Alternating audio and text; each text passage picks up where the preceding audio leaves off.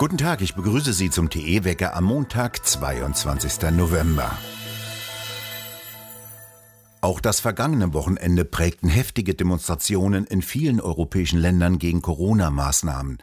Am Sonntag demonstrierten rund 35.000 Menschen in Brüssel gegen verschärfte Corona-Manöver. Wie nach einem Großangriff sah es auf den Straßen der Innenstadt aus, nachdem Rauchbomben, Steine und Flaschen flogen. Die Polizei reagierte mit massivem Wasserwerfereinsatz und Tränengas und setzte sogar Räumpanzer in den Straßen ein. Sie sperrte Straßen mit Stacheldraht ab. Zu schweren Unruhen kam es auch in verschiedenen holländischen Städten. Bei heftigen stundenlangen Straßenschlachten in Rotterdam wurden in der Innenstadt schwere Verwüstungen angerichtet. Es gab Dutzende von Verletzten. Ebenso tobten heftige Straßenkämpfe in Den Haag. Protestierer gegen die Corona-Verordnungen schleuderten Feuerwerkskörper und Steine gegen Polizeitruppen. Friedlich sind Proteste am Samstag in Amsterdam geblieben, nachdem es am Freitagabend dort zu starken Tumulten gekommen war. Der Bürgermeister sprach von einer Orgie der Gewalt. Mit einer Notverordnung wurde die Innenstadt zur No-Go-Area erklärt, der Zugverkehr eingestellt.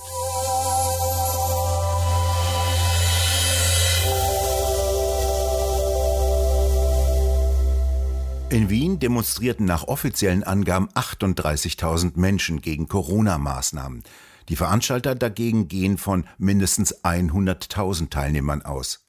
Teilnehmer berichteten bei TE von mehr als 100.000 Menschen. Aufgerufen hatte unter anderem die FPÖ. Kontrolliert die Grenze, nicht euer Volk, hieß es beispielsweise auf einem Spruchband, das durch die Straßen getragen wurde, oder Finger weg von unseren Kindern. Auch weltweit protestieren Menschen gegen Corona-Zwangsmaßnahmen. Die Liste der Länder ist lang.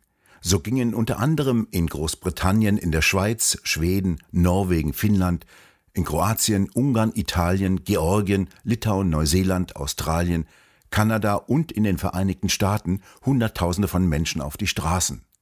Die Protestbewegung gegen die Corona-Zwangsmaßnahmen hat sich rund um den Erdball ausgeweitet. In den Vereinigten Staaten ist die Einführung einer Impfpflicht für 100 Millionen Amerikaner gestoppt worden. Ein Bundesberufungsgericht hatte angeordnet, die Impfpflicht der beiden Regierungen müsse pausieren, bis über deren Rechtmäßigkeit entschieden wurde.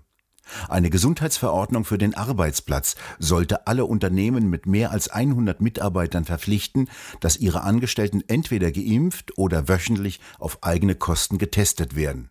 Das wurde als Art Impfpflicht angesehen. Die amerikanische Arbeitssicherheit und Gesundheitsbehörde hat die Durchsetzung gestoppt.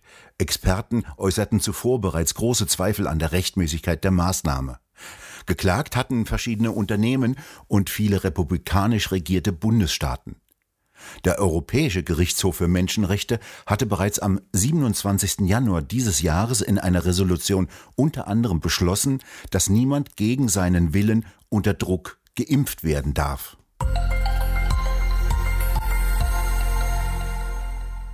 Eines steht für das kommende Jahr bereits jetzt fest. Strom und Gas werden deutlich teurer. Gas wird im Schnitt um 24,6 Prozent teurer, Strom um durchschnittlich 9 Prozent teurer. Das haben die meisten Grundversorger angekündigt. Lediglich 21 Grundversorger senken die Preise im Schnitt um 2,3 Prozent.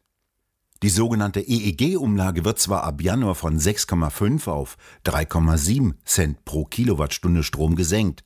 Mit dieser EEG-Umlage werden Betreiber von Windrädern und Photovoltaikanlagen bezahlt. Doch diese Senkung holt sich der Staat über die sogenannte CO2-Steuer wieder, die wird im kommenden Jahr erhöht. Insgesamt macht die Bundesregierung die Energie auch im kommenden Jahr wieder drastisch teurer. Einzelne Versorger verdoppeln ihre Preise, so meldete das Vergleichsportal Check24.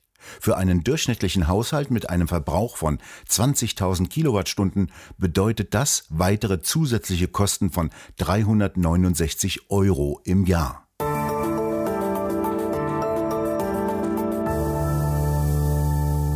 Nach einer schnellen Änderung der Geschäftsordnung hat der Landtag von Sachsen seine neuen Mitglieder im Rundfunkrat des MDR bestimmt. Künftig vertreten ein Mitglied der CDU, der SPD und der Linken das Parlament im MDR-Rundfunkrat, der im Dezember von 43 auf 50 Mitgliedern vergrößert neu zusammentritt. Die CDU hat trotz Unvereinbarkeitsbeschlüssen mit der Linken für deren Kandidatin Antje Feix gestimmt. Der Kandidat der AfD fiel durch. Der linken Fraktionschef bezeichnete das Vorgehen als rechtlich einwandfrei. Die größte Oppositionspartei mit 36 Sitzen sei ausgetrickst worden, kritisiert dagegen deren Fraktionschef Jörg Urban das Vorgehen. Die Linke ist mit 14 Abgeordneten im Sächsischen Landtag vertreten. Unsere Geschäftsordnung sieht für Gremien, in denen der Landtag mit repräsentiert ist, im Prinzip vor, dass die Mehrheitsverhältnisse im Landtag sich in diesen Gremien widerspiegeln.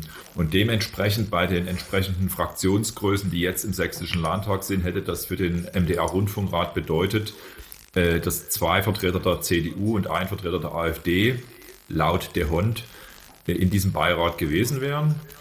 Und äh, das hat man jetzt durchbrochen, indem man abweichend von der Geschäftsordnung so gewählt hat, dass jede Fraktion ein Vorschlagsrecht hatte und dass die drei Vorgeschlagenen mit den meisten Stimmen, also die dann mehr als zwei Drittel der Zustimmung hatten, Mitglieder des Rundfunkrates geworden sind. Und das hat jetzt dazu geführt, dass äh, eben die AfD nicht vertreten ist, sondern dass jeweils ein Vertreter von CDU, SPD und Linken in diesem Rundfunkrat ist und das äh, spiegelt eben nicht mehr die Mehrheitsverhältnisse wider.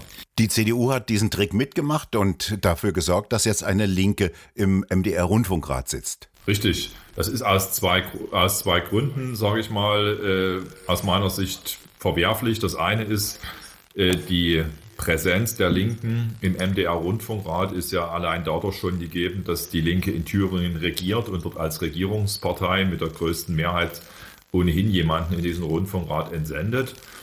Und äh, das Zweite ist natürlich, dass die CDU äh, dieses, diese Intrige mitgemacht hat äh, mit der linken Partei, mit der ehemaligen SED, wo es ja sogar Abgrenzungsbeschlüsse in der CDU gibt und äh, auf die Art und Weise eben sagen wir, die Demokratie ausgehebelt hat.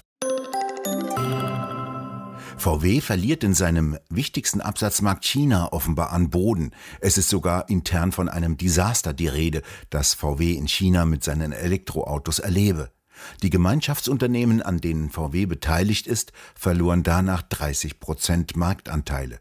So gestalte sich der Verkauf von Elektroautos eher als schwierig und als Grund wird angeführt, dass die Marke VW unter den Kunden für Elektroautos als altbacken gelte.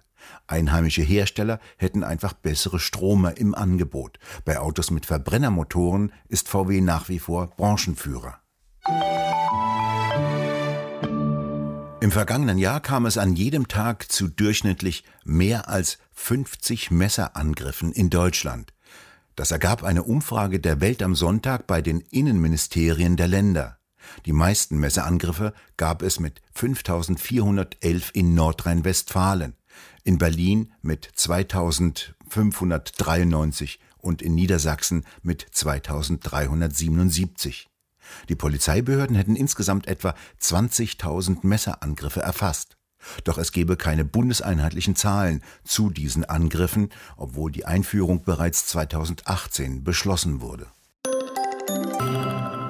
Die Polizei soll jetzt verstärkt kontrollieren, ob alle auch die Corona-Vorschriften einhalten. Nach dieser Ankündigung der Regierungschefs der Länder hat auch Berlins Innensenator Geisel Schwerpunktkontrollen vor allem in Kneipen und Restaurants angekündigt. Erhöht wurden zudem die Bußgelder. So kostet eine fehlende Maske je nach Bundesland zwischen 50 und 250 Euro. Beispielsweise in Nordrhein-Westfalen in Bus und Bahn 150 Euro.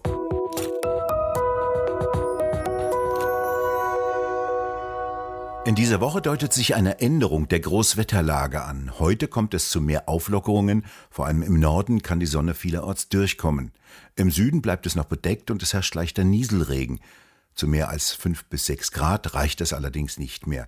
Nachts wird es deutlich kühler als bisher, im Süden um den Gefrierpunkt, im Norden etwas wärmer.